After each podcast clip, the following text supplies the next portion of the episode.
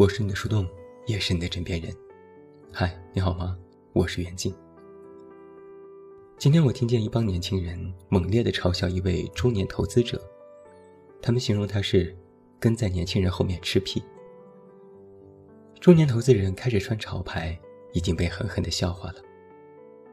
在年轻人的眼里，这种牌子错过一季等于错过一个世纪。然后再跟着综艺学点新词儿，说着过气的网络黑话，拿着一杯寡淡咖啡打卡，自认为是网红探店，还要认为自己只要开了小红书就能成为消费领袖啥的，吐槽都不知道从哪儿吐起。但是投资人觉得自己懂得年轻人，就能赚着他们的钱了，还为年轻人设想了一些消费场景，大抵是吃着连锁牛肉面加自嗨锅。再来个冻干咖啡加奶茶，还有网红雪糕啥的。倒是没有觉得国货是新消费，反而觉得是糖尿病的养成模式呢。这件事儿我们乐了好久。我觉得现在很多人都陷入了这种我要懂得年轻人和我还没有输的焦虑之中，因为不懂，所以感受到了被时代抛弃；因为不懂。感觉丧失了话语权和竞争力，所以你看，很多人，但凡是稍微有点钱或者是有点话语权的人，就特别积极的摇旗呐喊说我们是一伙儿的。而另一部分人呢，会日渐感觉到来自年轻人的挑战，人家比你观念新，比你富数少，比你身体好，开价也比你少，然后就会反复萦绕两个念头。如何才能永葆年轻？如何才能搞赢年轻人？而答案是，搞不赢的。以及另外一个衍生的问题：为什么要搞赢他们？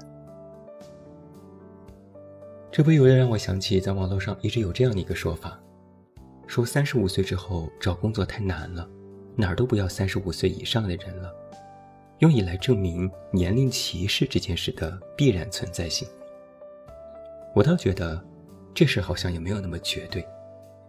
非要苛刻地说，如果你三十五岁了，保守估计工作已经十年，如果还需要广撒网投简历的去应聘，只能说明在这过去十年里，你在行业里没有任何积累。第一，没有掌握有专业度的工作技能，也没有做出任何业内成绩；第二，没有积攒任何人脉，不仅仅是本行业，甚至连朋友都跟你一样混得不行。第三就是心智也不够成熟到选用更加合适的方式进行再就业和求职，而是把自己和初入社会的白纸摆在了同一层面去进行竞争。到了这个时候，职位往往通过内部推荐，或者是可信任的内部好友进行应聘。再老一点，再向上一点，对家也是朋友，金字塔高处站的人来来回回就那么多。我们往往更关注同一层面的人的状态，倒也不是非要摆出特别能够向下兼容的样子。难是肯定难，但也没有到任何人到了三十五岁才就业就死活找不到工作这件事上。无非只是感觉自己还不错，但还没有找到与自己年龄和经历符合，并且自己十分满意且能够一步登天的稳定工作。你想找一份工作，还是想找一份赢了所有人的工作？我想后者的思维往往大于前者。我们今天讲搞赢其他人，找工作如此，思维意识更是如此。我今天想讲一个认知是：所谓懂得年轻人，一方面是投资人们拿来割韭菜的话术，另一方面就是人为制造的年龄焦虑。他们振振有词地说：“年轻人就是消费主力，就是敢花，就是声量大利于传播，并且能够打下坚实的基础。”这可能真的只是消费品的领域吧。从螺蛳粉到名牌包，年轻人确实敢买。说中年人抠抠缩缩、精于算计，那废话，毕竟中年人都买大件儿，都买全家呀。在大件领域，年轻人的第一件。第一辆，第一套，可能都不是什么可以简单消费的东西。我就不知道中年人为此焦虑个啥。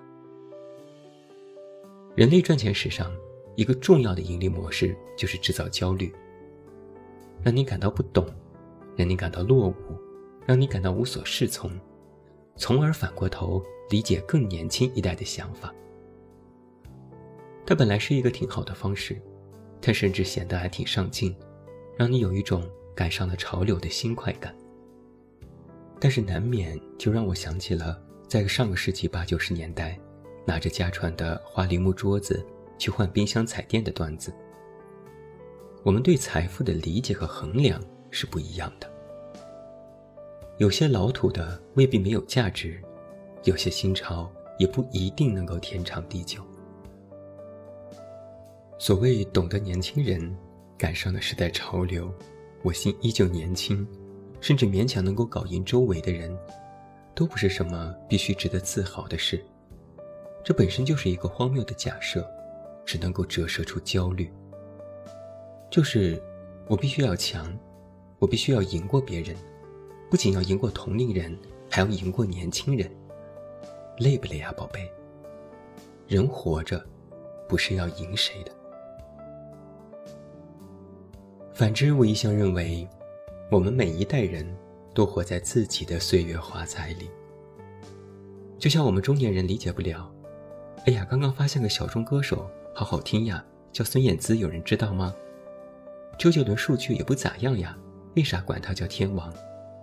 我们能理解吗？这种事，在我们那一代的记忆里，这不是人尽皆知的巨星吗？也像是年轻人理解不了，居然有人不知道孙尚香。为什么你们这么能忍这种情况？每一代人都有每一代人的时代风潮，我们每个时代的思维模式都是不一样的，无法击穿。我们遵循着自己的表达方式、抒情手法、工作惯性，无法打破。每当交界处发生了碰撞，彼此都会感受到苦闷。但是，能够击穿的。永远是永恒的人心。毕竟人性千古不变，热血、激情、浪漫也好，阅历、理智、心态也好，人无非都是得不到、已失去、求不得、留不住这点事情而已。现在很多人，尤其是网上的一些年轻人，惧怕老去，惧怕自己也成为中年人。惧怕油腻，甚至将变老视作一种原罪，但却没想过，那些无趣的中年人，也是从曾经澎湃的时代过来的，而现在嚣张的年轻人，也会慢慢的变成面目模糊的负责任者。干嘛非要其乐融融呢？干嘛非要以了解对方的穿搭、饮食结构、网络黑化为自豪啊？除非。你是想从中赚点钱？我想说的是，中年人的意趣那可多的是呢。哪怕是养花种菜、买房装修、陪孩子读书、跟老伴自驾，还是糟蹋琴棋书画。当你的生活呈现出它的真相之时，你才可以从容的享受它的乐趣，而不必跟年轻人缠斗。这毕竟胜之不武。输了更难看，你就得横下一条心，活成一个老顽固，说：“老子乐子多着呢。”但是我也能够理解，有一些中年人想要靠近年轻人的一种心态，因为活着活着，其实是丧失了一些激情的，没有丢脸的勇气，没有从头再来的底气，也有看遍世态冷暖的厌气，就是觉得都挺好，但都挺没劲儿的。我也曾经这样设想过，一个什么样的人才能够永远年轻，永远泪流满面？你知道吗？一个中老年，如果一个年轻人愿意靠近你、接近你，那么你身上要有什么样的闪光点存在呢？是美貌和财富、人脉和资源吗？不一定，虽然有一定作用，但依然不是。是追逐潮流和谄媚年轻吗？不一定，这样人家会更加看不起你。我仔细的想了想，一定是这个人身上有强大的人格魅力。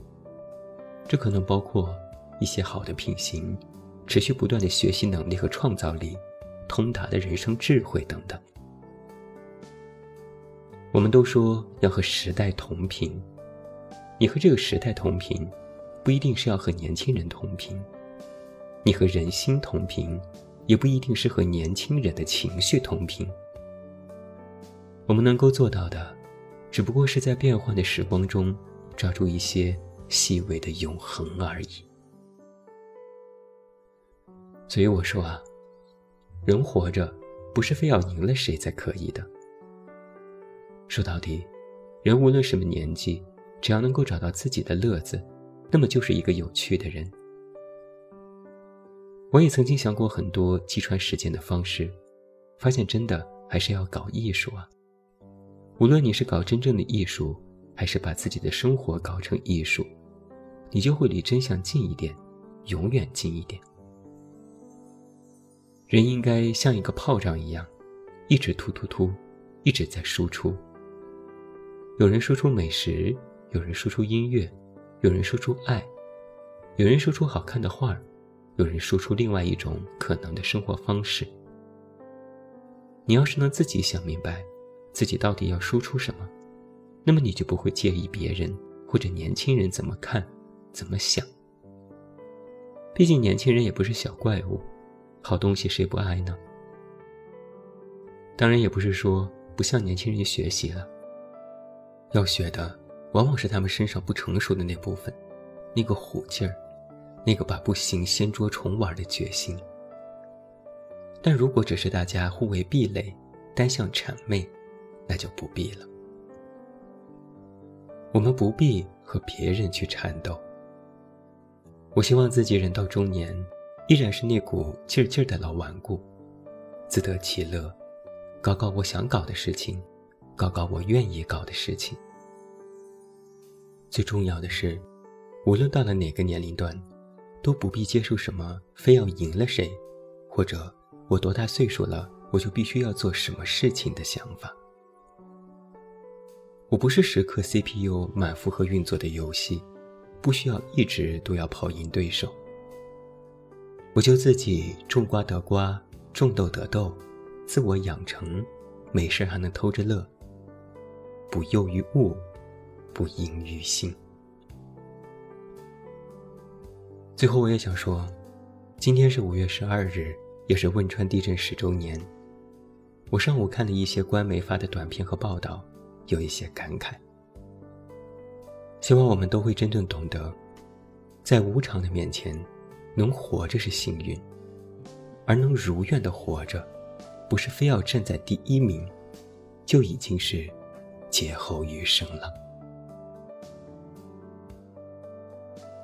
我是你的树洞，也是你的枕边人，也欢迎喜马拉雅听友为我们本期节目送出你手中宝贵的月票，它对我很重要。关注公众微信“远近”，找到我。我是远近，晚安。